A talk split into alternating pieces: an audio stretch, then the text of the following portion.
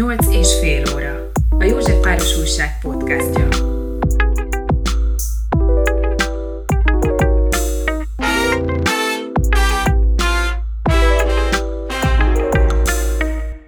Sok szeretettel köszöntöm a 8 és fél óra hallgatóit, én Koloni Csimre Zsófi vagyok, és a mai vendégem Puporka Elemér, aki jelenleg pedagógiai asszisztensként dolgozik a Deák Diák Énekzenei Általános Iskola és Gimnáziumban, mellette zenészként is ismert, a Dromara Acoustic Live zenekar frontembere. 2019-ben Aranypán díjra jelölték, innen is ismert lehet a kedves hallgatóknak.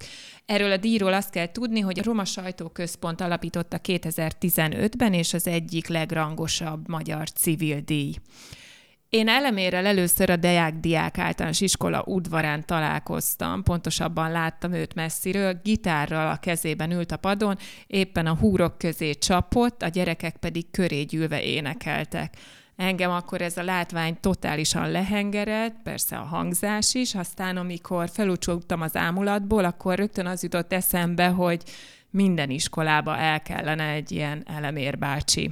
Aztán egy következő alkalommal a Civil Kollégium Alapítvány rendezvényén találkoztunk, ahol elemér előadóként volt jelen. Itt a saját pályájáról mesélt, arról, hogy hogyan kötött ki ő a Deák diákban, és az előadása arra világított rá, hogy mennyire fontos a pedagógiai asszisztensek jelenléte az oktatásban, illetve egyáltalán az iskolában. Már akkor felmerült bennem, hogy nem ártana a többek számára is világossá tenni ezt a tényt, úgyhogy ennek a műsornak is éppenséggel az a célja, hogy elemér példáján át bemutassa, nem kispórolhatók a szakemberek az oktatásból. De ne szaladjunk ennyire előre, kezdjük a gyerekkorodnál a mesét, mert neked nem olyan egyszerű múltad van, mondhatnánk így, azt is úgy is fogalmazhatnék, hogy csodával határos az, hogy te itt vagy. Mesélsz nekünk arról, hogy honnan jössz? Persze, én is szeretettel köszöntöm a hallgatókat, és uh, valóban így van, uh, messziről jövök, így képletesen is, meg uh, bár fizikailag azért talán annyira nem egy 70-80 kilométerre lévő kisfaluban nőttem én föl, aminek Sziráka neve, és Észak-Magyarországon található Nógrád megyében, egy egyébként ilyen kb. 1200 lelkes település. Ott nőttem föl anyukámmal, apukámmal és egyetlen egy testvéremmel, aki egy évvel fiatalabb nálam, egy fiú testvér. Hát így ilyen nagy családban nőttünk föl, ilyen értelemben, hogy a, ugye a mikrocsaládunk az ilyen pici volt, mert egy testvérem volt, és ugye anyukám, apukám, de igazából anyukámnak még volt tíz testvére, tehát összesen 11-en voltak, apukámnak volt hat, és akkor ugye el lehet képzelni, hogy akkor mindegyiknek átlagban volt három-négy gyereke, akkor mondjuk nekem csak úgy, Sacper kb. 50-60 első unokatesóm volt a két vonalból összesen. Szegény nagymamák és nagypapák. Sikerült nekik megjegyezni a neveket?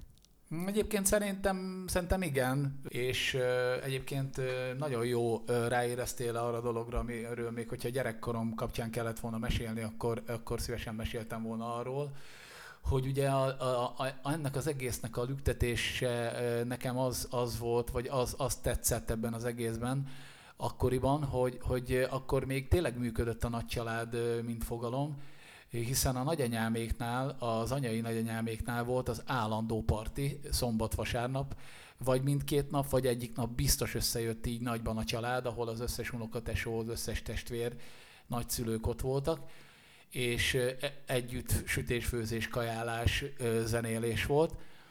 És ezekre az időkre, hogyha a gyerekkoromból pozitív dolgokra kell visszaemlékeznem, vagy esetleg beszélni is kell róla, akkor mindig ezek a, az elsők között vannak ezek az élmények, hogy a nagyszüleimnél nagy család gyűlik össze, és közösen közösségi élmény van, közösen eszünk, kiszunk, zenélünk, mulatunk. Elképesztő lehetett annyi gyerekkel együtt akkor neked nem is kellett barátokat gyűjtened igazából, mert ott volt a család. Igazából tényleg annyi unokatesónk volt, hogy egyben ők voltak a barátok is, de amikor azért már elkezdtünk közösségbe járni, óvodába, iskolába, akkor ez még szélesedett nyilván ez a, a dolog, és azért én nekem azért lettek más barátaim is, nem csak az unokatesóim, hál' Istennek.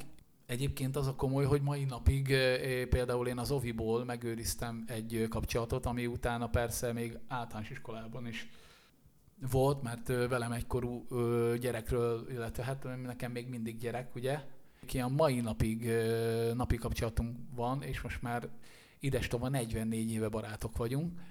Úgyhogy... Ezek mindig a legmélyebb barátságok, amik igazán kiskorban köttetnek. Mert hogy rengeteg összekötő emléketek van. Egyszer, egyszerűen félmondatok se kellenek ahhoz, hogy ezzel az emberrel félmondatok sem kellenek ahhoz, hogy tudjuk, hogy melyikünk mit akar, vagy miről akarunk beszélni.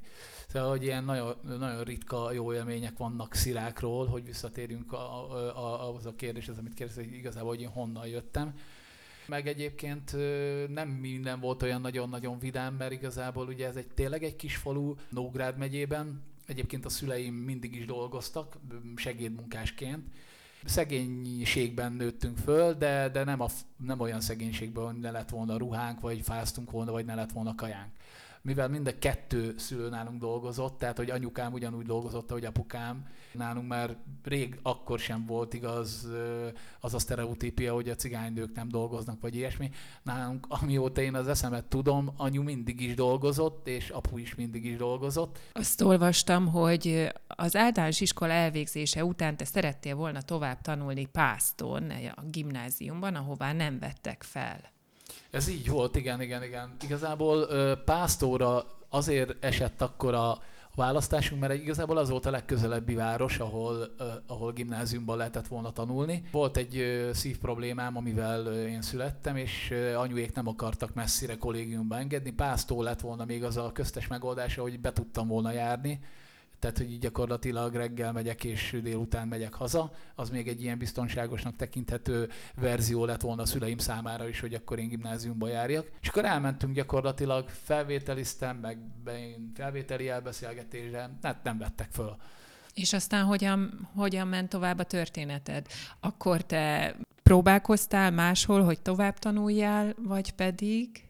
Nem, igazából, igazából ott, ott akkor én nálam megálltak a tanulmányok, tehát 15 évesen nem vettek föl, akkor utána én nem tanultam tovább egy jó darabig. Cserébe, amit most már így utólag nem bánok, sőt, nem is az, hogy nem bánok, hanem nagyon örülök és hálás vagyok a sorsnak, hogy így alakult, hogy nem tanulhattam tovább, tehát ez így most már ez tök jó. Nem is lett volna jó, hogyha akkor tovább tudok tanulni, mert olyan dolgok estek volna ki az életemből, amiről pont most fogok beszélni, hogy én akkor az öcsém által, mert az öcsém kezdett el először lovagolni, és akkor én ugye először úgy, csak úgy néha elmentem megnézni, hogy, hogy de jó, hogy ő lovagol, nem tudom, és akkor valahogy én is beleszerettem ebbe az egészbe, de olyan szinten beleszerettem, hogy én, én be is költöztem ebbe a, ennek a lovardának az egyik szobájába, mert hogy ez egy olyan lovarda volt, ami, ahol alul voltak a maga az istáló rész, ahol a lovak voltak, és a padlástéren pedig volt kettő szoba kialakítva, és én az egyikbe oda beköltöztem néhány barátommal,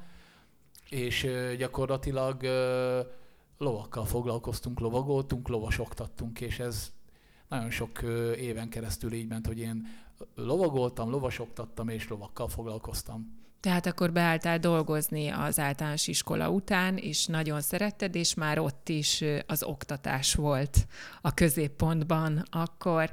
És hogyan lett ebből Budapestre feljövetel, továbbtanulás? Gyakorlatilag ez, ez nagyon szerencsés helyzet volt, mert tényleg rengeteg emberrel találkoztunk így a lovaglás meg a lovas oktatás kapcsán. Mi lovastáborokat csináltunk, nyáron mind a tíz hét, amikor a gyerekek szabadok, mind a tíz hét állandóan teli volt. Nagyjából turnusonként ilyen 25 gyereket fogadtunk, és egyébként nem csak gyerekeket tanítottunk lovagolni, hanem, hanem felnőtteket is, és amikor nem lovastáboraink voltak, akkor ugye jöttek egyéb vendégek, akiket, akikkel foglalkoztunk és uh, annyira jó banda jött akkor ott össze, hogy volt négy vagy öt lovász, és mindenki tudott gitározni. Tehát, hogy ez a, tényleg ez a szerencsés véletlen, vagy nem tudom, hogy vannak-e véletlenek, de hát, hogy ugye a lovaglás mellett uh, ott azért a kieső időben, vagy a köztes időkben, például a lovastáborokban, ott már elég komoly szerepe volt a zenélésnek is, meg a a gyerekeket nem csak lovagolni tanítottuk, hanem dalokat tanítottunk a gyerekeknek. Egy és kicsit hagyj állítsalak meg, te gyerekkorod óta kezdtél akkor zenélni, ugye? Tehát ott, amit meséltél, hogy a nagy családi összejövetelek, te már akkor elkezdtél zenélni? Tehát ott a többiektől tanultad hát, ezt autodidakta módon, gondolom, nem zeneiskolában? Gyakorlatilag autodidakta módon, de úgy a többiektől, hogy igazából egyszer ilyen tíz éves lehettem körülbelül, valami ilyesmire emlékszem, hogy a kamrában találtam egy, a fás kamrában egy, egy gitárt, ami nagyon ütött-vert állapotban volt, és egy darab húr volt rajta. És akkor én azt úgy bevittem a, a házba, és, és azon kezdtem el szó szerint cincogni, és ez anyut azért egy idő után azért eléggé kicsinálta, hogy az, ráadásul az E1-es húr volt rajta, ami ugye a legvékonyabb húr a gitáron, és ezzel cincogtam, anyut ezt te, totál kicsinálta, és mondta, hogy honnan lehet húrt venni itt, mert hát ez egy kis falu volt, és tényleg 30 kilométerre volt az első város, ahol esély volt talán arra, hogy húrszettet lehessen kapni és akkor az unokatesó apukája tudott gitározni, és őt kérdezték azt hiszem meg, hogy hol lehet akkor ezt a gitárt felszerelni, vagy honnan lehet úrokat kapni hozzá. És akkor ők szereztek, felszerelték, és akkor az első pár akkordot az unokatesó még tanították meg nekem, és onnan, onnan már tényleg ilyen idézősen autodidakta módon többet átjártam hozzájuk, az unokatesóm apjának volt valami zenekara, és akkor figyeltem, amikor próbálnak, lelestem akkordokat, és tényleg ez akkor ilyen, ilyen önmagát generáló dolog lett. És akkor visszatérve aztán a lovardába, ahol ott voltak a srácok, akikkel együtt zenéltetek. Igen, és ugye a lovaglás mellett tényleg nagy, nagyon fontos szerepe volt a, a zenének, és egyébként pont ez a kettő dolog, hogy a lovaglás és zene, egy idő után már azt mondtuk, hogy ebben a táborban lehet lovagolni is egyébként, amellett, hogy zenét hallgatni, vagy dalokat tanulni. Tehát, hogy már ennyire fontos volt a, az, hogy mi ott zenélünk. És egyébként ez a szülőknek is nyilván nagyon tetszett, hogy a gyerekek egy gyerekek úgy jönnek oda, hogy előtte nem nagyon zenéltek közösen senkivel, meg még egyedül se nagyon, vagy nyilván volt olyan gyerek, aki tudott valamilyen hangszeren, akkor, akkor ő beszállt, és akkor amikor jöttek a szülők a gyerekekért, akkor produkcióztunk, és akkor csodálkoztak a szülők, hogy ők egy lovastáborba adták be a gyereket, meg is tanult valamennyire a gyerek lovagolni, de hát, hogy ő közösen zenél másokkal, az meg még már egy non plus útra. És egy, egyébként egy-két éven belül olyan ö, szintre hoztuk ezt a lovastábort, hogy gyakorlatilag annyira populáris lett, hogy nem volt szabad helyünk. Tehát jó előre, merem általán az évekre előre kellett foglalni ahhoz, hogy, hogy egyszer valaki el tudjon hozzánk jönni lovastáborba, olyan szintű terített teltházakkal mentek ezek a lovastáborok. És egyébként úgy jutottam el az iskoláig, hogy ott találkoztam én olyan emberekkel, akiket én tanítottam, ezek már felnőttek, akiket tanítottam lovagolni, akik azt mondták nekem egy-egy lovaglás kapcsán, de ezt azért tudni kell hozzá, hogy így kicsit képekben, hogy, hogy ez ugye a Cserhát lábánál van, ami egy gyönyörű környezet, gyönyörű erdőkkel, dombokkal, és ugye mi ott lovagoltattuk az embereket, és még azt is ki lehetett vinni az erdőbe lovagolni, olyan lovaink voltak, aki egyáltalán az életében nem ült lovon, azzal is lehetett nyugodtan egy-másfél órás kört tenni. Mi akkor úgy hívtuk, hogy automata lovaink vannak, tehát hogyha volt egy vezető lovas, mondjuk akár én, akkor beállítottuk a többi lovat a vezető ló mögé, és ők automata módon gyakorlatilag követték a, a vezető lovast így rengeteg beszélgetés volt. Tehát ezek az órás, másfél órás lovaglások kapcsán ö, emberekkel annyit beszélgettünk, annyi idő volt erre ott a, az erdőben, és ugye minél többször jöttek vissza, ez főleg egy városi ember számára egy csodálatos élmény lehetett, gondolom én, hogy, hogy akkor oda jönnek, nagy többségük még talán életükben nem ültek lovon, és mi egyből felajánlottuk, hogy akkor ne itt a karámban ö, döngessük a homokot, hanem menjünk ki az erdőbe és sétáljunk egy nagyot, és esetleg majd utána is azt gondolja, hogy ő még szeretne megtanulni, kicsit komolyabban is lovagolni, és megtetszik neki, akkor utána azért majd persze a karámba is iskolázhatunk egy picit, de hogy először azért nézze meg, hogy milyen itt a táj, érezzen rá erre az egészre. Jobbnak tartottuk, hogyha legalábbis én, nekem az volt a filozófiám ezzel kapcsolatban, mint lovasoktató, hogy menjünk egy kört az erdőbe és általában egyébként ez működött is, hogy, hogy így szerettek egyébként bele az emberek, így lehetett idézően vendégeket fogni, hogy megmutattuk neki, hogy nekik, hogy úristen, hogy milyen helyeken lehet lovagolni. És közben még jókat is lehetett beszélgetni, és ezek a visszatérő vendégek, akik egyébként már tényleg évek óta vendégeink voltak, ők említették meg egy-egy ilyen beszélgetés kapcsán nekem, hogy neked biztos, hogy kéne tanulnod tök jó, hogy itt vagy nekünk, meg szeretünk vele lenni, meg beszélgetni, meg lovagolni, de hát hogy érezzük, hogy azért van, van ebben több. És hogy minimum le kéne érettségizned, de hát még annál több is, hogy van ebben, és hogy kéne, kéne tanulnod. És te hogy álltál ehhez a kérdéshez akkor a továbbtanuláshoz, hiszen te egy tök jó környezetben voltál, ahogy így elmondod, nagyon-nagyon jól érezted magad, hülye az, aki ki akar ebből szakadni. Hogyan sikerült mégis motivációt szerezni, hogy meglépjed? Nem volt egyszerű, mert tényleg igazad van, hogy, hogy egy idilli szituáció volt az egész. Tehát az ember, amikor az ember azt csinálja, amit szeret, és csak azt egész nap, akkor annál nincs jobb. Tehát, hogy mi akkor nem csináltunk semmit, csak zenéltünk és lovagoltunk és emberekkel találkoztunk, és beszélgettünk, és új kapcsolatokat teremtettünk, és jókat főztünk, és jókat ettünk együtt emberekkel. És ö, egyébként a köztes időkben, amikor nem voltak táborok, akkor pedig még lovas túrákat szerveztünk ö, nagyrészt külföldi csoportoknak, és a dánokkal, svédekkel, finnekkel, olaszokkal, mindenféle nációnak szerveztük ezeket a lovastúrákat, ővelük egy hétig voltunk általában együtt, és, és rengetegféle kultúrát, embert ismertünk meg. Szóval én akkor tényleg azt gondoltam, hogy ennél jobb sosem lesz, és nem is. És egyébként most is azt gondolom, hogy, hogy, hogy, hogy az volt az az időszak, ami, ami az időszak volt, de hogy azért, de hogy azért láttam a barációt, amit mondanak ezek az emberek, hogy igen, de hát valószínűleg előbb-utóbb el fog múlni ez a kegyelmi állapot, és akkor viszont ott, ott vagyok, hogy akkor oké, okay, van nyolc általános iskolai végzettségem, és utána hogyan lesz ez tovább. De az ijedelmen kívül volt benned ambíció is? Ne, Te... igazából nem ijedtem meg, hanem csak, hanem ugye sokat, tényleg sokat beszélgettünk egy-egy Egyébként főleg a hölgyek, tehát hogy volt egy-egy hölgy, aki, aki lehet, hogy anyám is lehetett volna abban az időben, sőt biztos, akik szerintem meg így kicsit ilyen anyai gondoskodással mond, mond, mondták ezeket a mondatokat, vagy ezeket a gondolatokat ilyen szinten osztották meg velem, hogy neked tanulni kéne.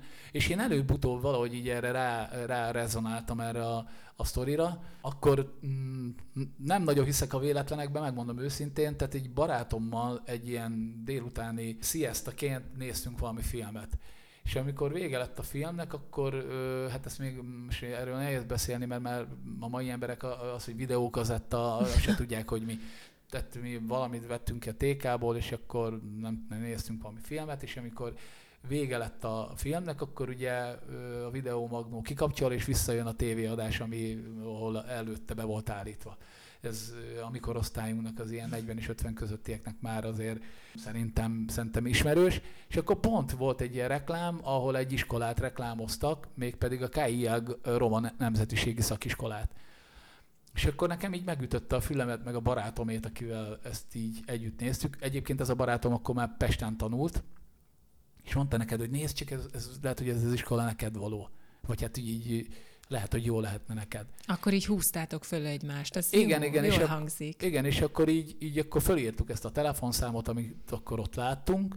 Azt hiszem onnantól két perc múlva fölhívtam ezt a számot, és akkor mondták, hogy igazából hát ez a reklám már kicsit késő ment le, mert már szinte véget ért a jelentkezés, de hogyha még holnap bemegyek, és személyesen kitöltök egy jelentkezési lapot, meg valamilyen tesztet, akkor még van valamennyi esélyem.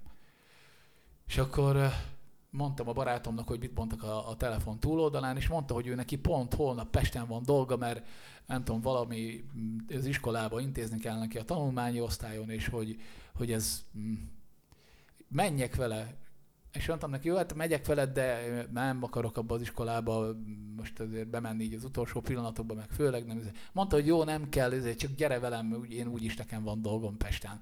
És akkor gyakorlatilag eljöttem vele, és mondta, hogy nézzük már meg legalább kívülről azt az iskolát.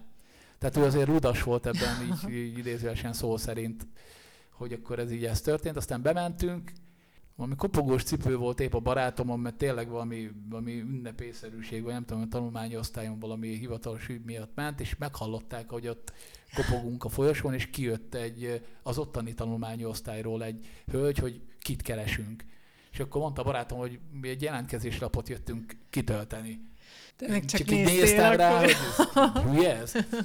Na, de szóval a lényeg az, hogy itt kitöltöttem, meg, tehát hogy ez egy teszt is volt, tehát hogy egy felvételi lap is volt egyben egy ilyen, hát így mondjuk az, hogy ilyen kicsit ilyen intelligencia teszt, vagy így nem tudom, szóval egy ilyen, pontosan már nem emlékszem. De egy több oldalas, egy négy-öt oldalas teszt volt. kitöltöttem, és nem tudom, körülbelül egy két hét múlva jött egy, egy levél, hogy felvételt nyertem a a KIEG Nemzetiségi Szakiskolába, és hogy a gólyatábor ekkor meg ekkor, mm, kollégiumba való beköltözés ekkor meg ekkor, tehát hogy így gyakorlatilag két hét alatt így lezajlott ez a történet. És eldőlt a sorsom, és szeptembertől én már a KIEG Roma Nemzetiségi Szakiskola tanulója voltam, és a, gyakorlatilag az 1200 fős kis faluból két milliós fővárosba kerültem.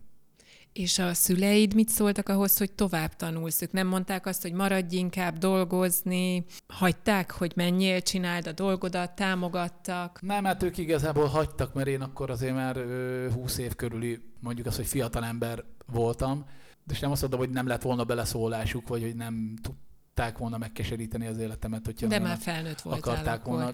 Igen, de abszolút nem. Igazából félteni féltettek, mert mert ugye jelen volt akkor is ez a betegségem, és egyébként ez a betegség ez olyan volt, ami, ami a kor előre haladtával, mivel én így születtem egy ilyen szívizom betegséggel, ez a kor előre haladtával egyre és egyre súlyosabb volt, és akkor már nekem voltak azért problémáim, nem kicsi, hanem sok. És igazából inkább ők féltettek attól, hogy én távol kerülök tőlük, tehát nem az, az semmiképp nem volt problémájuk, hogy én tanulni akarok, mert ők is azt szerették volna már korábban is de hát, de hát akkor már, már így alakult, úgyhogy, úgyhogy én elköltöztem, és hát tényleg furcsa volt, mert nagyvárosból kisvárosba, illetve, illetve hülyeség, tehát hogy Ki, faluból, faluból. kisfaluból a fővárosba költözni, az, az kész katasztrófa Sokkol volt. Téged? Ez nagyon, az iszonyat igen. nagy tömeg, zaj, hát, jövésmenés, igen, dinamika. Az eleje, az eleje nagyon durva volt. Az eleje, az első szerintem Szerintem az első fél év, négy-öt hónap az, az borzalmas volt. Egyrészt, hogy már nem a finom kajákat ettem egyrészt, amit ugye anyu főztje, nem a saját ágyamban aludtam, ami kényelmes. Ezek most csak a tényleg ezen nagyon fizikai dolgok, amikről beszélek, meg nem az a környezet van ott, meg nem a barátaim vannak ott, hanem mindenki idegen, senkit nem ismerek, holott addig 20 évig csak olyan környezetben voltam, hogy vagy a rokonom valaki, vagy a barátom. Vagy ha nem is, de akkor is ismerem. És ő is ismer engem. Itt most senki nem ismert engem, és én sem ismertem senkit. Minden idegen volt, a metró, a villamos, a nem tudom, minden, ami egy falusi gyerek számára ö, furcsa lehet, az, és hát ezt meg kellett szokni. Aztán belejöttem, mert találtam barátokat, találtam olyan embereket, akik zenélnek szintén, és akkor már alakult az első kis zenekar, tehát onnantól kezdve azért már gördülékenyé vált a dolog. És le is érettségiztél itt ebben az iskolában?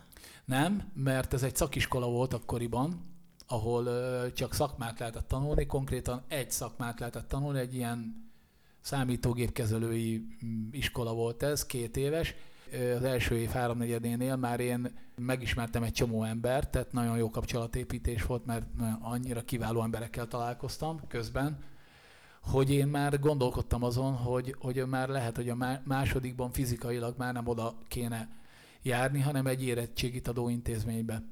És akkor gyakorlatilag másodiktól már én az Ülői úti gazdasági szakközépiskolába jártam, ami már ugye érettségi intézmény volt, és és gyakorlatilag én, én ott érettségiztem. És hogy vetted az akadályokat, hogy 20 évesen újra visszaültél az iskolapadba? Jól ment a tanulás? Nekem igen. Tehát, hogy így én is meglepődtem ezen, hogy az első, év, az első évben csak az annyi volt a nehéz, hogy tényleg Budapestet megszokni, de az, az a pár hónap után, meg nem is az, hogy megszoktam, hanem nagyon élveztem a városi életet. Az a, az a fajta nagyon jó életbe kerültem bele idézőesen, ami nekem azért tetszett. Tehát ez a része már megvolt, és akkor a másik része meg a tanulás az nekem ment.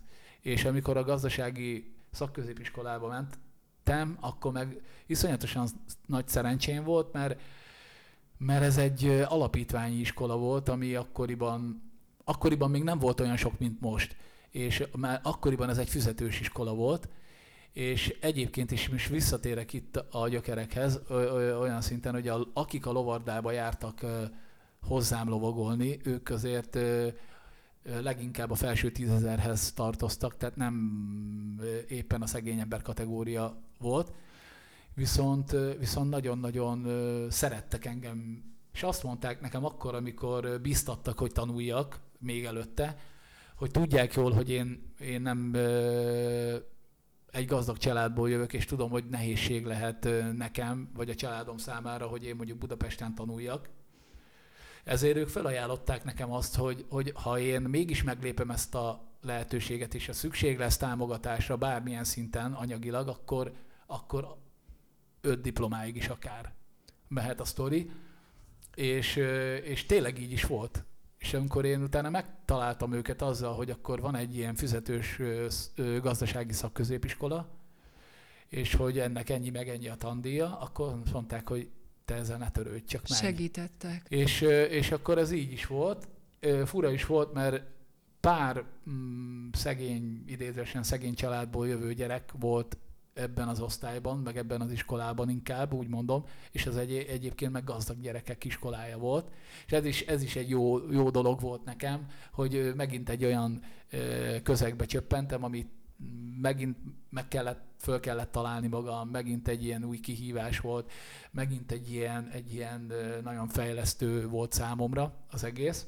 És akkor gyakorlatilag még szerencsém is volt, mert akkor azt mondták ott, hogy annyian vagyunk másodikban lennénk, hogy, hogy úgy döntött ez az alapítványi iskola, hogy akkor két osztályjal indulna el a, a, ez az évfolyam, de az egyik osztály, ez egy intenzív ö, osztály lenne, ami fél évig másodikos, és fél évnél már a második teljes tananyágából lenne vizsga, és fél évtől pedig harmadikosak lennénk, és, és az év végén pedig már a harmadik teljes év tananyagából lenne vizsga, és a következő év már egy érettségit. Elég gyors talpaló. év lenne. Igen. És, és akkor ennek kellett, volt az értelme különben?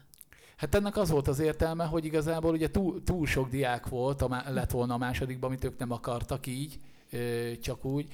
És, és nekünk ez jól jött, mert itt, de persze nem mindenki tudott bekerülni ide, hanem volt egy szintfelmérés, és ott a, elválasztott, volt egy választóvonal, hogy a, valaki bizonyos szintet elér, ak- akkor kerülhet ebbe a gyorsabb osztályba, és ha nem, akkor valaki csak szimplán másodikos lesz. Ha jól értem, te bekerültél. Én, én igen, én, én nekem sikerült, és én fél évig voltam másodikos, és utána én a második fél évtől már harmadikos voltam, tehát én már a második évet, ahogy lejártam, én a következő évben már érettségit, érettségiző osztályba jártam.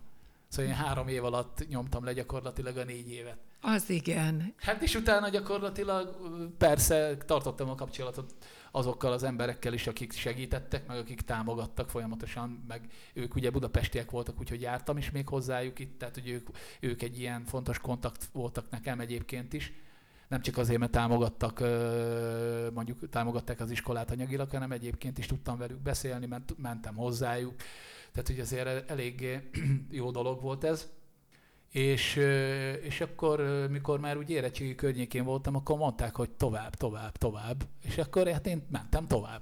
És milyen irányba indultál tovább? Én a lovak miatt először arra gondoltam, hogy ugye akkor már ugye nem, már nem foglalkoztam annyira intenzíven lovaglással, mert mert Budapesten éltem, kollégiumban, és nagyon ritkán tudtam már hazamenni. Az elején még, még hazajártam hétvégente, akkor még lovagoltam is folyamatosan, minden hétvégén. De aztán egyébként, ahogy megismertem itt embereket, meg zenésztársakat, egyre több lett a, a zenélés, és akkor viszont már hétvégén sem mentem haza, hanem akkor zenéltünk hétvégén, és így a lovak azok így nagyon háttérbe kerültek, ami nem volt olyan jó, de hát, de hát így alakult. De mégis valahogy a lovak miatt én, én agrárvonalon terveztem volna tovább tanulni, és akkor föl is vettek engem a, a Szent István Egyetemnek az agrármenedzser képzésére, ahol azon belül meg üzletgazdász szakra, és amikor én oda jelentkeztem és olvasgattam róla, akkor ilyen gyakorlatiasabbnak tűnt az egész. Aztán amikor elkezdtem tűnk oda járni, akkor kiderült, hogy inkább ilyen nagyon elméleti síkon megy az egész, és eh,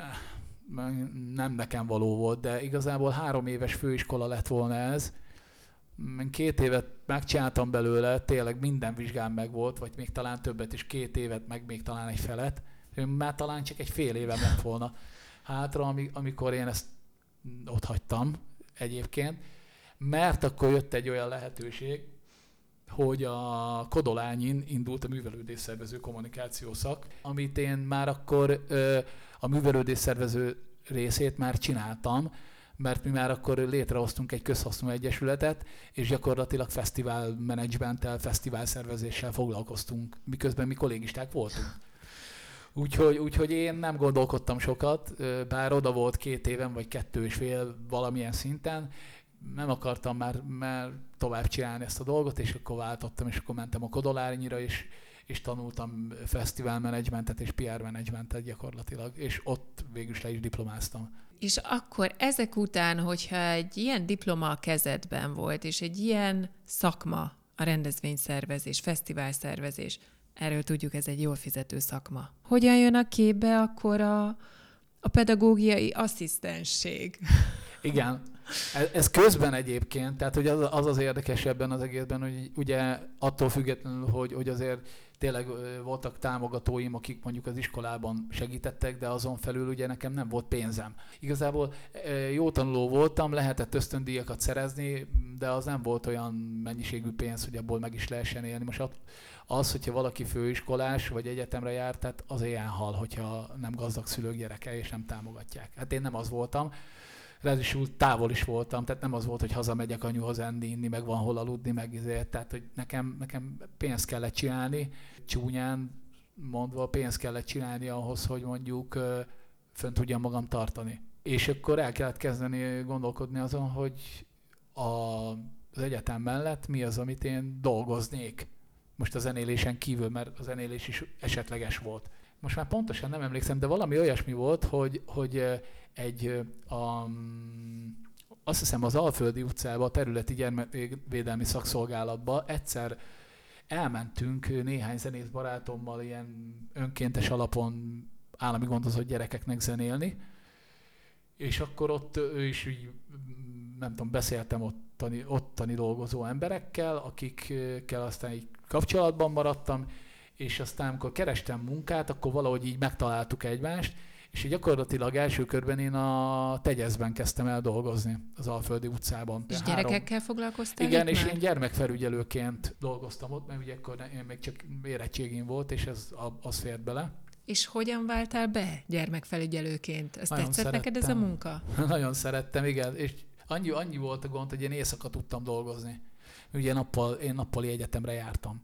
És ez egy nagyon, nagyon kemény időszak volt, hogy este 8 és reggel 8 között dolgoztam és utána nem mentem haza, hanem mentem a főiskolára. Ú, de durva. És mit, mit kellett csinálnod éjszaka? Mi volt ott a feladatod? Aludtak a gyerekek, Én 12, a, konkrétan az Alföldiben 12 nagyfiúra vigyáztam. Ez azt jelenti, hogy 12 és 18 közötti fiúkra kellett vigyázni, ami azt jelentette, hogy este 8-kor elméletileg már nem volt olyan nagyon semmi elméletileg, hanem együtt kellett velük lennem, aztán nem tudom, fél tíz-tíz körül takarodót fújni, villanyoltás, odafigyelni, hogy azért fürödjenek meg, nem tudom, normális körülmények között feküdjönek ágyba, és igazából, hogy, hogy hát a biztonságukra kellett figyelnem gyakorlatilag, ez lett volna a feladat, az alap.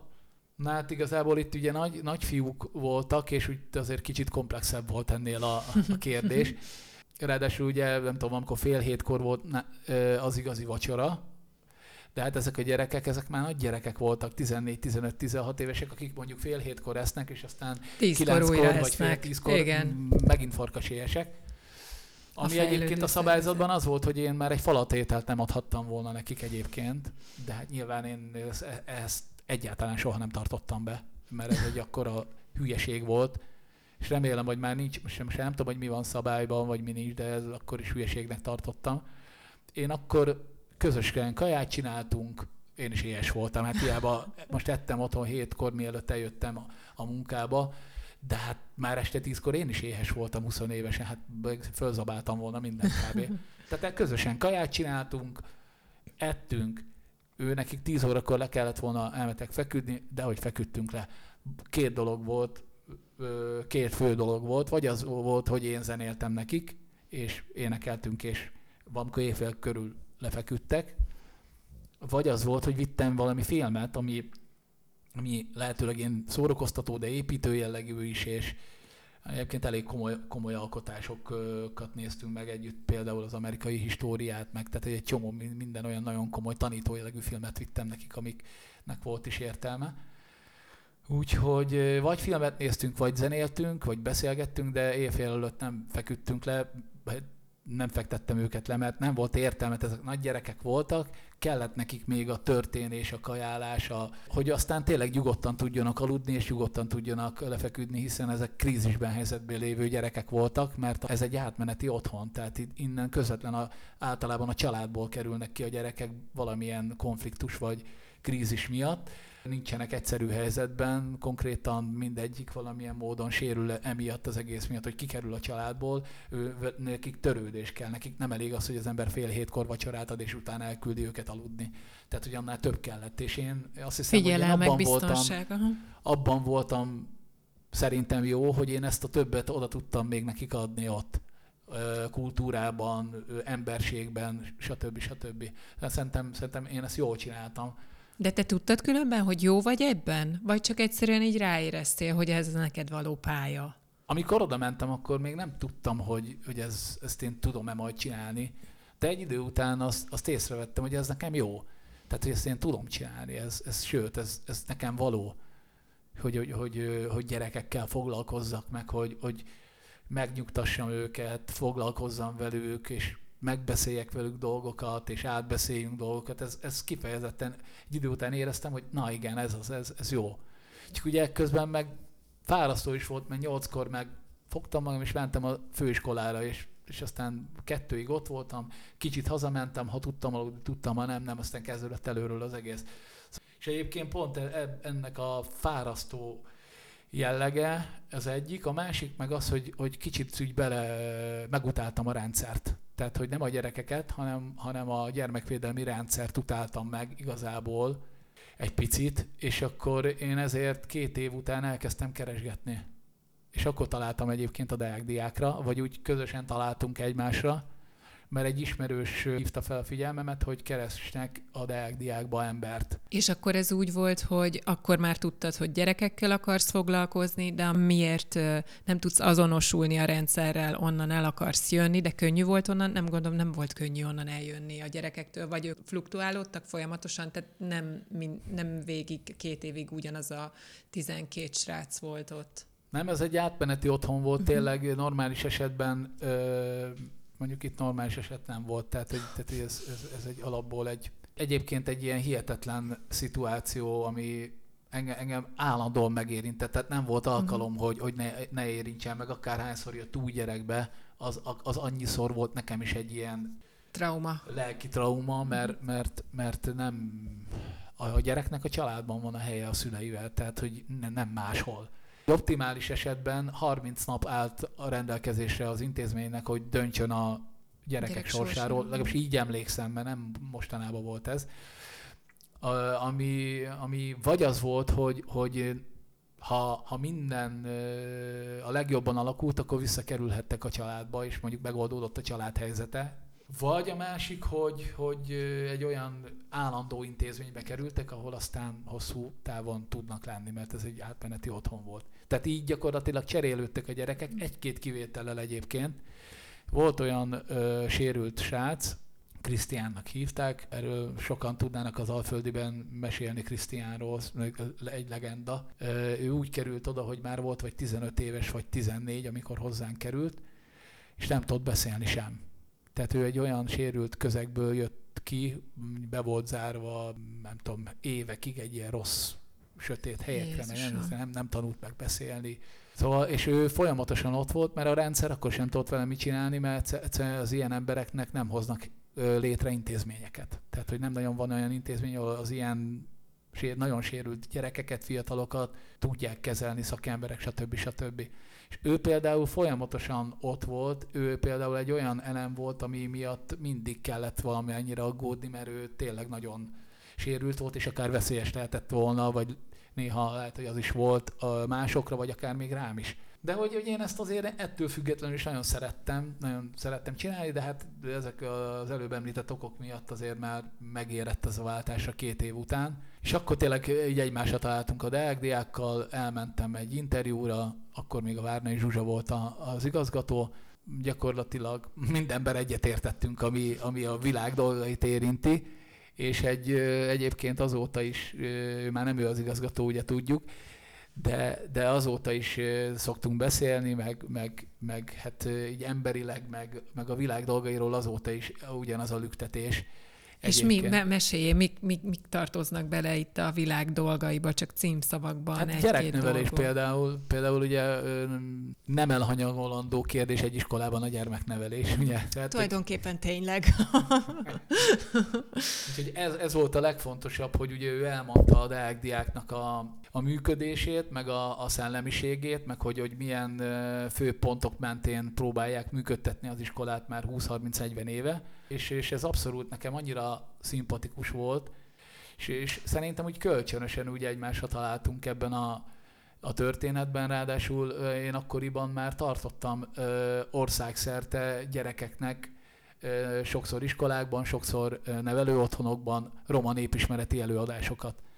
Wow, és ez honnan jött? Ez a szál. Ho- hogyan csatlakozik hát, be ez a szál? Hát úgy, hogy ugye én, én művelődésszervezést tanultam, de ugye, mint említettem neked, hogy mi már a kollégiumban létrehoztunk egy közhasznú ja, egyesületet, értem. aminek igen, kapcsán igen. ugye mi már fesztiválokat szerveztünk, meg rendezvényeket, amik ugye nem csak a roma kultúra mentén, hanem általában a kultúra mentén szerveződtek, és itt mi törekedtünk az ilyen összművészeti dolgokra, itt a zene, a, a képzőművészet, az irodalom, egy csomó minden ö, volt, és általában megpróbáltuk ilyen Zen Garden módjára egy időben egy helyre szervezni ezt a sok művészetet, és ebben azért eléggé sarkallatos, vagy ilyen fontos pont volt a roma kultúra, hogy igyekeztünk belecsempészni mindig roma kultúrát, hogy, hogy minél több helyre tudjuk elvinni az értékes dolgokat magunkkal, hogy ne csak a, a hülye mainstream média által közvetített, akár pozitív, akár negatív elemeket bemutató dolgok legyenek, hanem, hanem, hanem mutassuk meg a tényleg az igazán értékes kultúrát is. Akkor te egy ilyen nagyon öntudatos roma fiatal srác voltál. Inkább, inkább úgy mondom, hogy az lettem, az lettem, és ebben nagy segítségemre volt tényleg a, a KIEG Nemzetiségi Szakiskola, Roma Nemzetiségi Szakiskola, mert ott olyan nagy emberekkel tudtam találkozni, és lettek a barátaim, most csak tényleg a teljesség, teljesség igénye nélkül csak két-három név, akit, akit kb. mindenki ismer az országban, cigányok és nem cigányok. A Nagy Gusztáv, aki egy kiváló íróköltő, Csoli Daróci József, ugye maga a KIAG együttes vezetőnek, vezetője, a, meg aki az iskolát is alapította Varga Gusztáv. Tehát olyan ö, nagyságú emberekkel lehetett találkozni, és lehetett beszélgetni és tanulni tőlük, akik a mai napig nagy hatással vannak rám, és alakították a személyiségemet olyan, amilyen. Akkor menjünk vissza a Deák diákba. Szóval megérkeztél oda, mint pedagógiai asszisztens, már úgy kezdtél ott akkor rögtön? Így vettek föl, mint pedagógiai asszisztens, és akkor ugye én meséltem a Zsurának arról, hogy, hogy ugye én az intézetben, itt a gyermekvédelem különböző intézményeiben én tartok előadásokat, meg más iskolákban is esetleg roma népismereti előadás, mert fontosnak tartjuk azt, fontosnak tartottuk azt akkor a többiekkel az Egyesületben, meg a baráti körben is, hogy a, hogy a roma, a roma kultúra, meg a roma népismeret, akár a történelem, akár az egyéb más dolog, ez, ez, hogy ezt ismertessük, mert igazából a magyar oktatásban egyáltalán nincs szó. Tehát, hogy egy-egy tankönyvben talán egy-egy fél mondatot van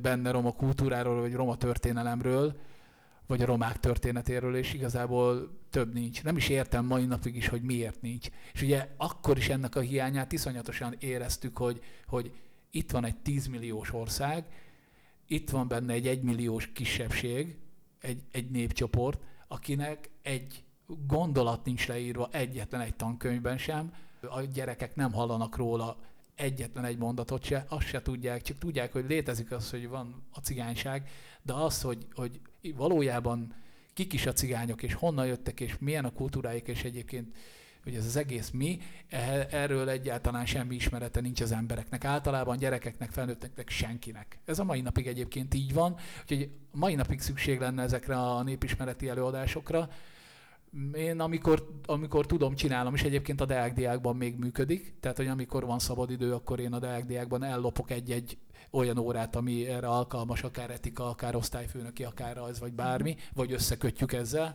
és akkor én, én tartok előadást a gyerekeknek, roma népismereti előadást, ahol kifejezetten az irodalom, a kultúra, a történelem, a zene a fontos, a nyelv, Hát, és hiszen a ti iskolátokban nagyon fontos is, mert hogy a ti iskolátok befogadó iskola, és ott aztán rengeteg náció megfordul.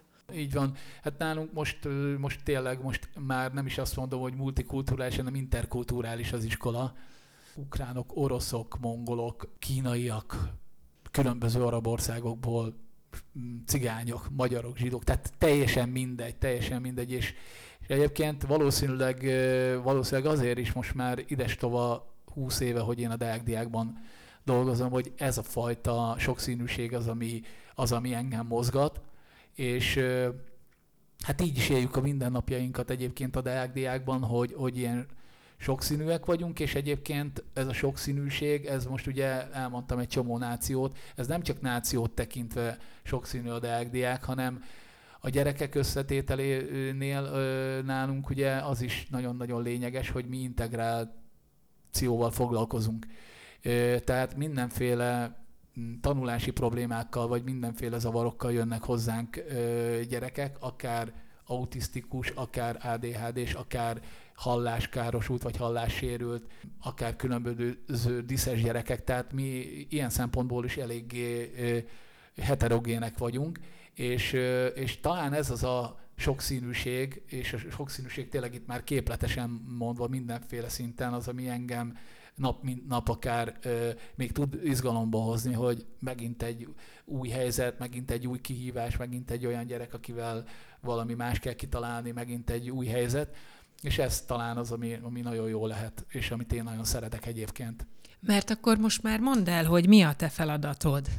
mint pedagógiai asszisztens. Tegyük ezt tisztába, hogy mit csinál egy pedagógiai asszisztens, mert hogy az a baj, hogy ott van a végén, hogy asszisztens, és az asszisztensről általában azt képzeljük, hogy ő ül egy irodában, a, a gép előtt, és akkor mindenféle adminisztrációval foglalkozik. Ehelyett te mit is csinálsz a valóságban? Hát a valóság az, az egyébként az, hogy ugye minket úgy hívnak, hogy NOX, ami ugye nevelést és oktatás segítő munka, de hát igazából tényleg így is van.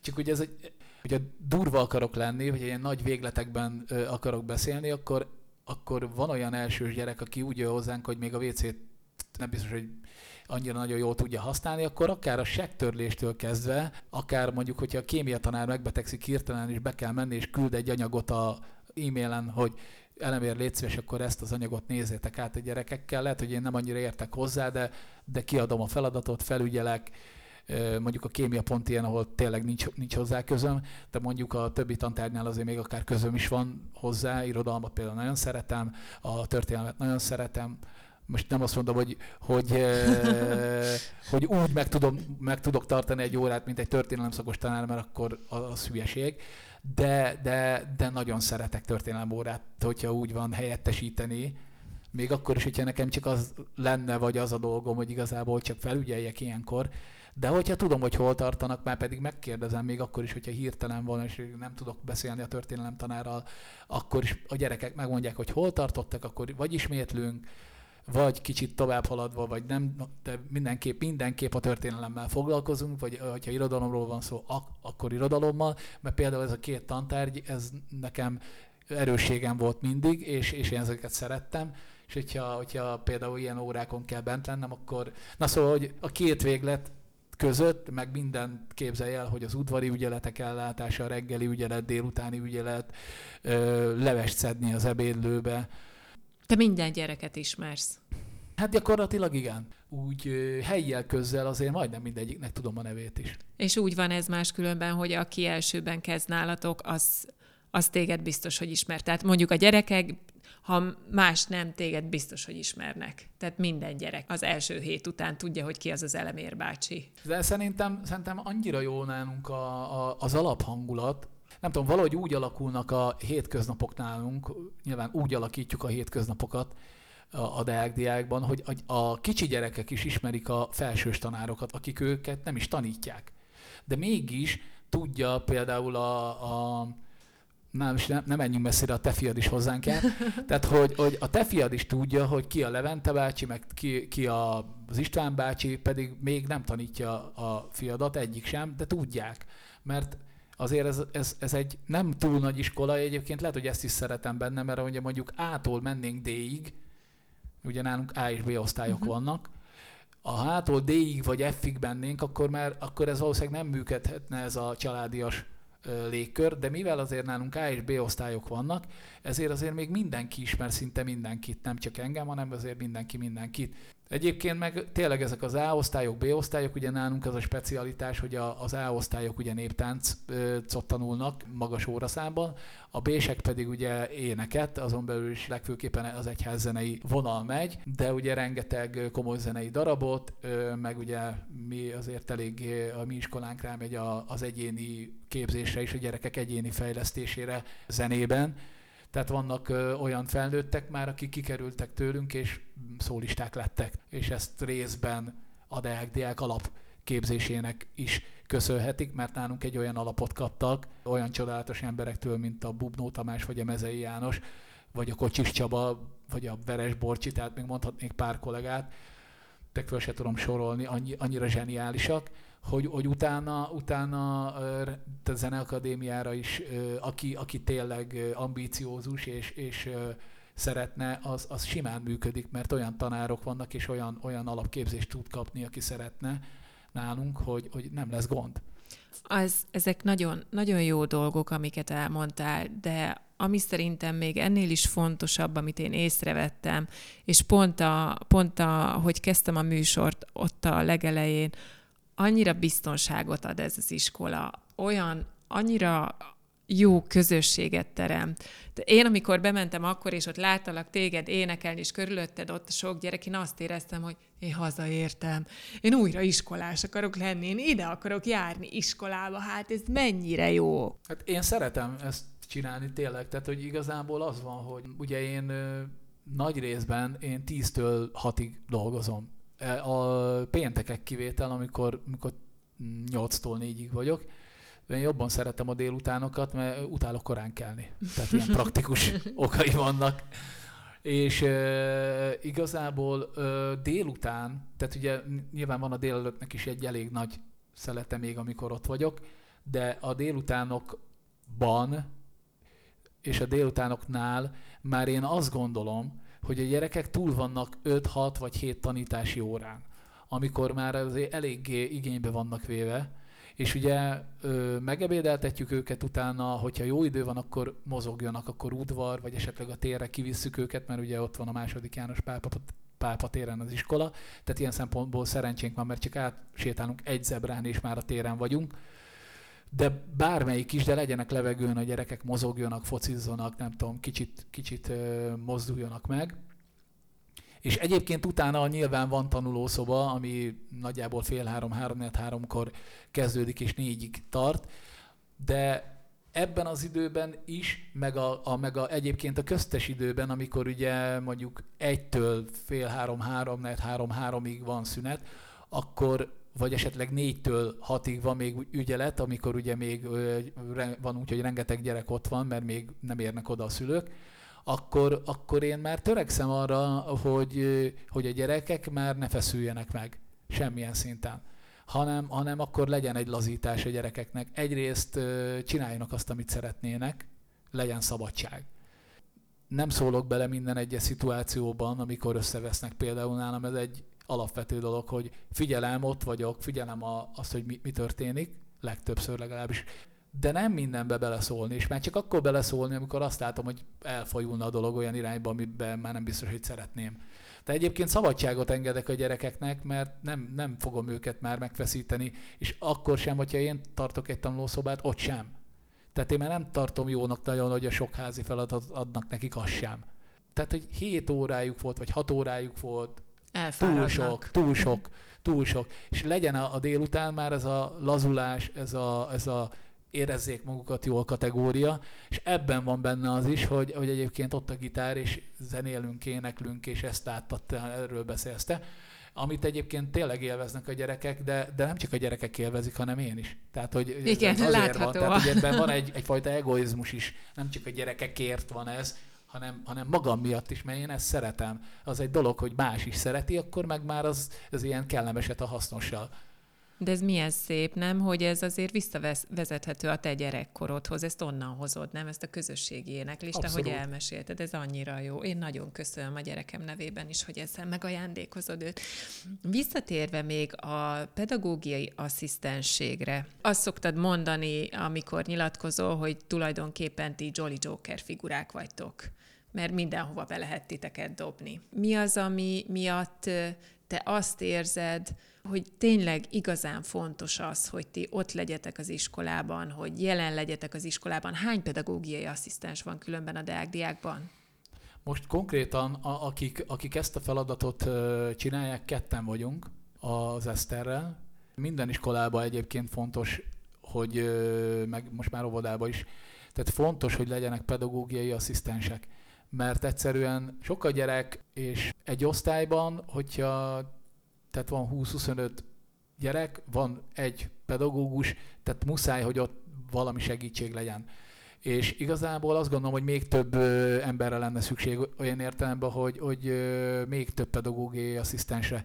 És azokon a helyeken, mint például mi is, ahol integrálunk, ott pedig extrán fontos ez a dolog, mert amikor egy-egy ilyen problémásabb gyereket mi fogadunk, vagy többet is akár egy osztályba, akár négy-öt gyerek is van egy osztályba előfordul, akkor, akkor ez tök jól hangzik, meg, meg tök emberinek hangzik, meg tök szép is az egész, de hogy ezzel munka van. Tehát, hogy ez, ez, ez azért melós. Az, hogy ott van 25 gyerek, és abból van 5-6 olyan, akik, akik nehezebben haladnak, vagy nehezebben küzdenek meg a, a, az órákkal, ilyen vagy olyan okok miatt tényleg itt 100 millió dolgot lehetne Ne felsorolni. sorolj fel egyet-kettőt. Hát, hát mondjuk azért, mert mondjuk autisztikus vagy autista, azért mondjuk, mert ADHD-s, és mondjuk nem tud megülni a seggén egy idő után, azért, mert mondjuk hallás károsult, vagy hallássérült, és, és akkor te tud mit figyelni. tudsz csinálni ilyenkor? És ilyenkor egyébként ugye mi mindig azt figyeljük, hogy hol van ránk nagyobb szükség, és ahol nagyobb szükség van ránk, mi oda megyünk, és amikor, amikor van egy ilyen közösség, ahol van 22-23 gyerek akár, és tudjuk, hogy ott most úgy alakult, hogy ott, ott, ott van ránk szükség, és mondjuk történik egy olyan dolog, hát van, van, van erre példa egyébként távolról is, meg, meg közelről is, hogy, hogy volt egy autista gyerekünk, hm, nyugodtan mondhatom a nevét is, az Oliver, aki azóta már felnőtt ember egyébként, tehát, tehát komoly felnőtt emberré vált, de ő, ő tök jó el volt a saját kis osztályában, elsőben, másodikban, de volt úgy, hogy elfáradt a, a, a, a sok gyerektől, a sok ö, ö, nagy közektől, Uh-huh. és, és akkor ő például akkor ki kellett onnan mozgatni őt, és akkor teljesen más kellett vele csinálni. Volt, volt, amikor sétálni kellett volna vele a lépcsőn le és akkor vagy kivinni csak a, a levegőre. Volt, amikor ö, annyira elfáradt, hogy lementünk, van egy klubhelységünk, ami, ahol van egy kis szőnyeg, vannak párnák is, el lehet dőlni. És akkor volt olyan, olyan, amikor oda vittem őt le, de akkor vittem a gitáromat, pengettem, volt úgy, hogy elszundított közben. És akkor lehet, hogy csak 10 vagy 15 perc kellett neki, vagy 20 perc ahhoz, hogy, hogy vissza tudjuk tenni őt a, a nagy közösségbe. Enélkül viszont, hogyha te nem és lennél... igazából igen, ig- igazából ilyen, tényleg ez egy ilyen, ez egy ilyen hasonlat, ezt egy, egyébként egy odajáró szülő, vagyis egy odajáró gyereknek az anyukája mondta, ö, ezt a hasonlatot erre a munkára, amit mi csinálunk, hogy amikor van egy ilyen dolog, az olyan, mint amikor van egy ilyen vihar, egy ilyen gyereknél, tehát ez egy ilyen vihar, egy ilyen nagyon csúnya felhők, nagyon csúnya felhőszakadás, és akkor mi kimozgatjuk onnan, és utána újra megjön a napsütés, a gyönyörű napsütés, és vissza lehet rakni a, a teljes közegbe, a teljes osztályba. És ugye, hogyha nincs pedagógiai asszisztens például egy ilyen helyzetben ott a, a tanítónéni mellett, akkor ugye ő most akkor figyel arra az egy gyerekre, aki, akinél épp vihar van, és akkor kifigyel a másik húsz gyerekre. Szóval nagyon nehéz. Ez például egy ilyen extrém, vagy extrémnek mondható eset is lehetne, de a, akik integrációval foglalkoznak, ott az nem biztos, hogy extrém, hanem ez, ez lehet akár egy mindennapos történet. Sőt, Akkor ezért mondod, hogy kevesen vagytok, hiszen mivel befogadó iskola vagytok, hát lehetnénk többen inkább osztályonként előfordulhat, hogy van ilyen, és akkor priorizálni kell, hogy, hogy éppen hová menjetek. Hát lehetnénk többen, igen. Voltak szép idők egyébként, amikor azért voltunk négyen. És az, az olyan az nagyon... a ma, ma, manapság olyan, elképzelhetetlen kategória. Hát igen, az egy ilyen nagyon kellemes, kellemes kategória volt tényleg. Csak hát sok minden megváltozott azóta, és, és hát igazából ugye, ami, ami nem változott, az a bérünk egyedül. igen. De egyébként, egyébként én túl vagyok ezen a részén a dolognak, mert ezt tényleg ezt el kell dönteni, hogy az ember szeretné csinálni, vagy nem. Mert kormányoktól függővé tenni ezt a munkát nem lehet vagy, vagy politikai nézettől függővé tenni, és ugye mindig ezen múlik, tehát hogy ha a rózsaszínek kormányoznak, akkor ezért nincs fizetésemelés, ha a pirosak kormányoznak, akkor ezért, ha a hupikékek, akkor ezért, tehát hogy valahogy mi pedagógusok, vagy, vagy gyerekekkel foglalkozó emberek, valahogy mindig így kiesünk a pixisből, és tényleg mindegy, hogy milyen színű politika van, totál mindegy, lehet hupi lila is vagy zöld, vagy teljesen mindegy. Valamiért ez van. Én 20x éve vagyok benne összesen hivatalosan ebben, és nem hivatalosan meg sokkal több, hogyha a lovasoktatást is nézzük. De ugye mindig azt látom, hogy ahol gyerekekkel foglalkozunk meg, valahogy emberekkel foglalkozunk általában, és mondjuk nem valami biznisz alapon működő, nagyon brutális alapítványiskoláról beszélünk, hanem normál keretek mm, között állami fenntartású intézményekről, akkor valahogy mindig a legutolsó sorba kerülünk, amikor, amikor pénzről van szó, vagy juttatásokról. Nem jó van ez így, meg jó lenne, ha változna, én is szeretném, meg mindannyian szeretnénk, de én valahogy így már kibékültem ezzel a dologgal fejben, mert nincs más. Mert vagy az van, hogy elmész, vagy az van, hogy minden nap ezen idegesíted magad és rágod magad, hogy miért nem, vagy az van, hogy, hogy úgy elteszed magadban ezt a dolgot, és én egy eltettem magamba. Ez van, én ezt szeretem csinálni, most ennyit fizetnek, kép ez van. És a megbecsültség érzése, mert hogy azért sokan azt mondják, hogy, hogy nyilván az a, az a munkabér béren is látszódik, hogy kit mennyire becsül meg ez a társadalom. Azért az felháborító, hogy egy, hogy egy pedagógiai asszisztens, vagy egy tanár, vagy egy iskolában dolgozó akárkinek mennyire alacsony a bére. Itt a, az erkölcsi megbecsülés az nagyon-nagyon fontos, de az van, hogy, hogy ehhez nincs köze a hatalomnak, tehát hogy vagy, vagy hogy a, az irányító szerveknek nincs köze a megbecsüléshez. Még igazából ők nem tudnak minket megbecsülni. Tehát ő, ők egy módon tudnak minket megbecsülni, hogy a számlánkra több pénz érkezik. Remélem, jó sokkal hallják. Mert igazából az erkölcsi megbecsülés az tőletek van. Szülőktől, Szülőktől. meg gyerekektől.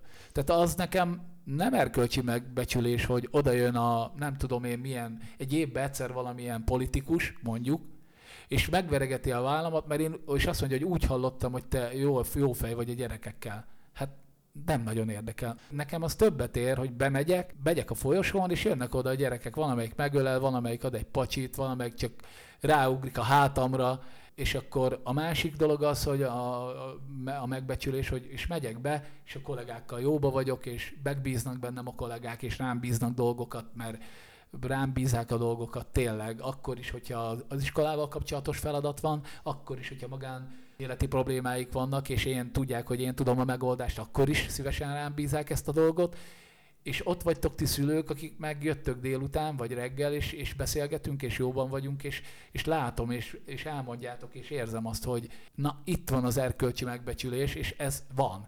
És ezt én nagyon szeretem, hogy van, de hogy ez nem a hatalomtól van, meg a, a központi dolgoktól van, és ez nem is szabad attól várni, nem is kell meg, meg, meg az milyen, tehát hogy ők nem tudják, hogy mit csinálok, tehát hogy igazából ők csak esetleg hallanak róla.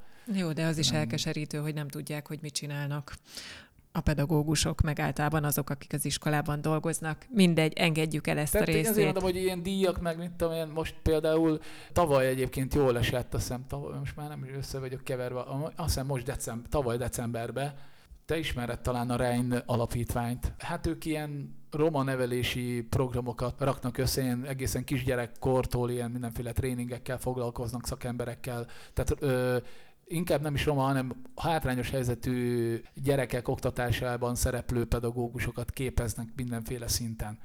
és ők létrehoztak egy ilyen szakmai díjat, ami neki az egyiknek az a neve, hogy az év pedagógiai asszisztense. És, és decemberben én megkaptam ezt a díjat. Ó, nagyszerű, úgyhogy, gratulálok Úgyhogy hozzá. A, ha tényleg olyan erkölcsi megbecsülés, de ők ugye, ők kifejezetten szakma, tehát, Igen, hogy ők, ők nem, tudják, nem politikusok, hanem ők Így civil van. szervezet, akik a szakmával foglalkoznak, és ők utána mennek egy-egy embernek, és utána járnak egy-egy ember munkásságának mélyen, és a, aztán döntenek arról, egy, egy zsűri dönt arról egy szakmai önéletrajzok alapján, amit egyébként én nem is tudtam, mert egy kollégám jelölt. Na, ha valami megbecsültség, akkor az, amikor egy kollégám gondol rám, és ő jelölt be engem, hogy hogy itt van nem érnek a szakmai önéletrajza, meg a, az, hogy ő, ő mivel foglalkozik, és ő adta be ezt a, mert én magamat nem jelölhetem meg. Nagyjából majdnem, nem is tudtam róla, hogy jelölő vagyok. Ezek a, tudod, a szakmai, Igen, tehát hogyha, ma, hogyha számít. erkölcsi Igen. megbecsülésről beszélünk. Ez számít persze meg a, a gyerekek csillogó szeme, amit, amit láthat bárki, aki, aki bemegy a Deák diákba délutánonként, amikor te ott vagy az udvaron, és akkor ottan köré gyűlnek azok a gyerekek. Nyilván az, az tagadhatatlan. De hát egyébként iszonyatosan nehéz. Megmondom őszintén, hogy, hogy a napi, napi munka az nagyon nehéz. Tehát, hogy az van, hogy azért ez ilyen nagyon könnyedén beszélünk róla, meg hogy ilyen nagyon, Igen, meg úgy is tűnik, mintha te ezt kisújból ráznád ki, amikor ott vagy a gyerekek között. nagyon nehéz. Tehát, hogy azért ez annyira elfáraszt minden nap, tehát hogy minden nap egy ilyen, amellett, hogy persze felemelő, meg minden, meg tehát hogy tényleg nagyon jó érzés ezt csinálni, de azért ez, ez, ez fárasztó, ez nehéz, mert annyi, annyira sok szempont van, amit bizonyos szituációkban figyelembe kell venned. Azt, hogy, az, hogy tényleg az, hogy nem árt, ha minden gyereket tényleg ismersz. De most nem az, hogy csak tudod, hogy úgy hívják, hogy Peti, hanem az, hogy kik az ő szülei, mivel foglalkoznak, milyen a családi háttér. Rendben van viszonylag a család, rendezett a családi háttér, vagy az a gyerek egy rendezetlen családi háttérből jön, krízisben van a család, válnak, szétmentek a szülők, m, gyakran nagyon rosszban van a két szülő, de a gyerek ott áll a kettő között, és ő szereti anyát is, meg apát is, és hogy nem érti, hogy anya meg apa megméröli egymást idézőjelesen. Tehát, hogy ez az egyik. De százféle más probléma lehet még a családban. Nem árt, hogyha tudod, hogy kik azok a, a gyerekek, akik oda jönnek, milyen háttérből jönnek, mert amikor megítélsz egy gyereket bizonyos helyzetekben, bizonyos szituációkban, egy vitánál, akkor, akkor is differenciálnod kell. És ugye nem csak akkor differenciálsz, amikor feladatokat készítesz a gyerekeknek, hogy neki olyan feladatokat készítek, mert tudom, hogy penge az agya, hogy brutálisan kemény feladatok lesznek neki, mert ő erre képes, és azzal fogom fejleszteni, hogyha nagyon komoly feladatokat adok neki. A másiknak meg egy másik feladatlapot adok, mert tudom, hogy ő, az ő képességeinek az túl sok lenne. Tehát az az egyik differenciálás, de a másik fajta differenciálás az az, amikor tudom, hogy, hogy két külön verzióból jön a két gyerek, és, és úgy is differenciálnod kell. Tehát annyi, annyi mindent kell egy-egy szituációban szem előtt tartani, és bele, amikor beleszólsz egy-egy helyzetbe, vagy megpróbálsz rendet rakni, akkor egy csomó mindent kell figyelembe venned. Azt mondtad, hogy téged az inspirál ebben a munkában, hogy folyamatosan jönnek a, az új gyerekek, új kihívások. Sosem fáradtál még el? Sosem érezted azt, hogy elég kész, nem bírod tovább csinálni, betelt a... Mire is mondják, hogy betelt? Mi is telt be? Hát a pohár. A pohár, tényleg, hogy betelt a pohár. Tehát nem, nem volt ilyen sohasem. Mindig van valami, ami tovább hajt egyik napról a másikra. Most voltak nálunk a fiamnak az osztálytársai, de nem mindegyik, hanem csak a fiúkat hívtuk meg, mert hirtelen sok lett volna ott 21 gyerek, de, de a fiúkat hívtuk meg, de így is sokan voltunk, mert eljött egy csomó fiú, meg, meg eljöttek a szüleik is, mert én, én szeretek úgy partit tartani, hogy nem csak a gyerekeknek, hanem pont emiatt a közösség teremtés miatt, hogy én eleve úgy csináltam a Facebook csoportot, hogy buli, de nem csak a gyerekeknek, hanem felnőtteknek is. Tehát aki elhozza a gyerekét, az nem mehet sehova. De jó. Melyik osztályba jár a gyereked? Hát igen, nem, nem a Deák diákba jár, mert, mert kicsit, Akkor igen, mi kicsit messze vagyunk, ugye Pesterzsébeten lakunk, és nem tettem volna ki a gyereket a napi kétszer 50 perc utazásnak. Egyébként csak az az egy volt a, nem gondolkodtam volna más iskolában, csak a Deák diákban, mert egyébként egy pont egy ugyanilyet talál, tehát sok szempontból egy, egy hasonlót találtam, mert egy énekes ö, iskolába vittem őt, ahol a B-osztályok szintén ugyanígy éneket tanulnak minden nap, és kórus van, és fellépések vannak, és tett ugye nagyjából a rendszer hasonló, a megy, és ö, ott beszélgettünk a szülőkkel arról, hogy minden problémáját attól eltekintve, ami most ugye balhé folyik ugye az oktatásügyben, meg a tüntetésekben, minden, minden, tehát egy csomó dolog foglalkozik most ezzel az ügyjel. Én ezt próbálom így kizárni, hogy mindettől függetlenül én nekem nagyon kevésszer volt olyan érzésem, hogy nem szeretnék bemenni dolgozni. Mert mint hogy úgy, úgy utálok ide bemenni, vagy, vagy hogy vagy jaj, olyan nem jó ide bejönni. Tehát nekem ilyen nem volt. Tehát, hogy ez, ez ezt az érzést nem ismerem.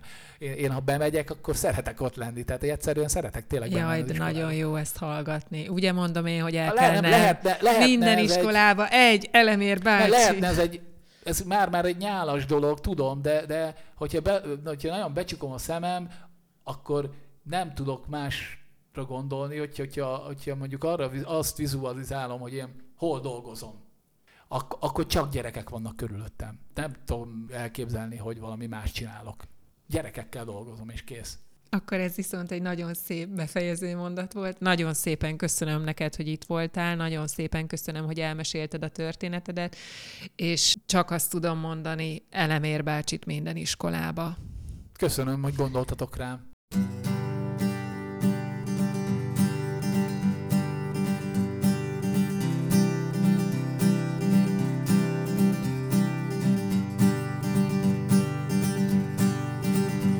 14 múltam éppen vasárnap volt, azt hiszem. Apám bor töltött és sodort egy cigarettát nekem. Leült mellém, s azt mondta, most, hogy elmész, ki tudja Mikor látunk majd újra, vigyázz magadra, fiam. Vigyázz jól, mert a város hideg, büszke és irigy Eddig gond nélkül éltél, de már nem lesz mindig így ott a kollégiumban minden egész másképp van. Én csak azt kívánom, bármi lesz is, ember légy fiam.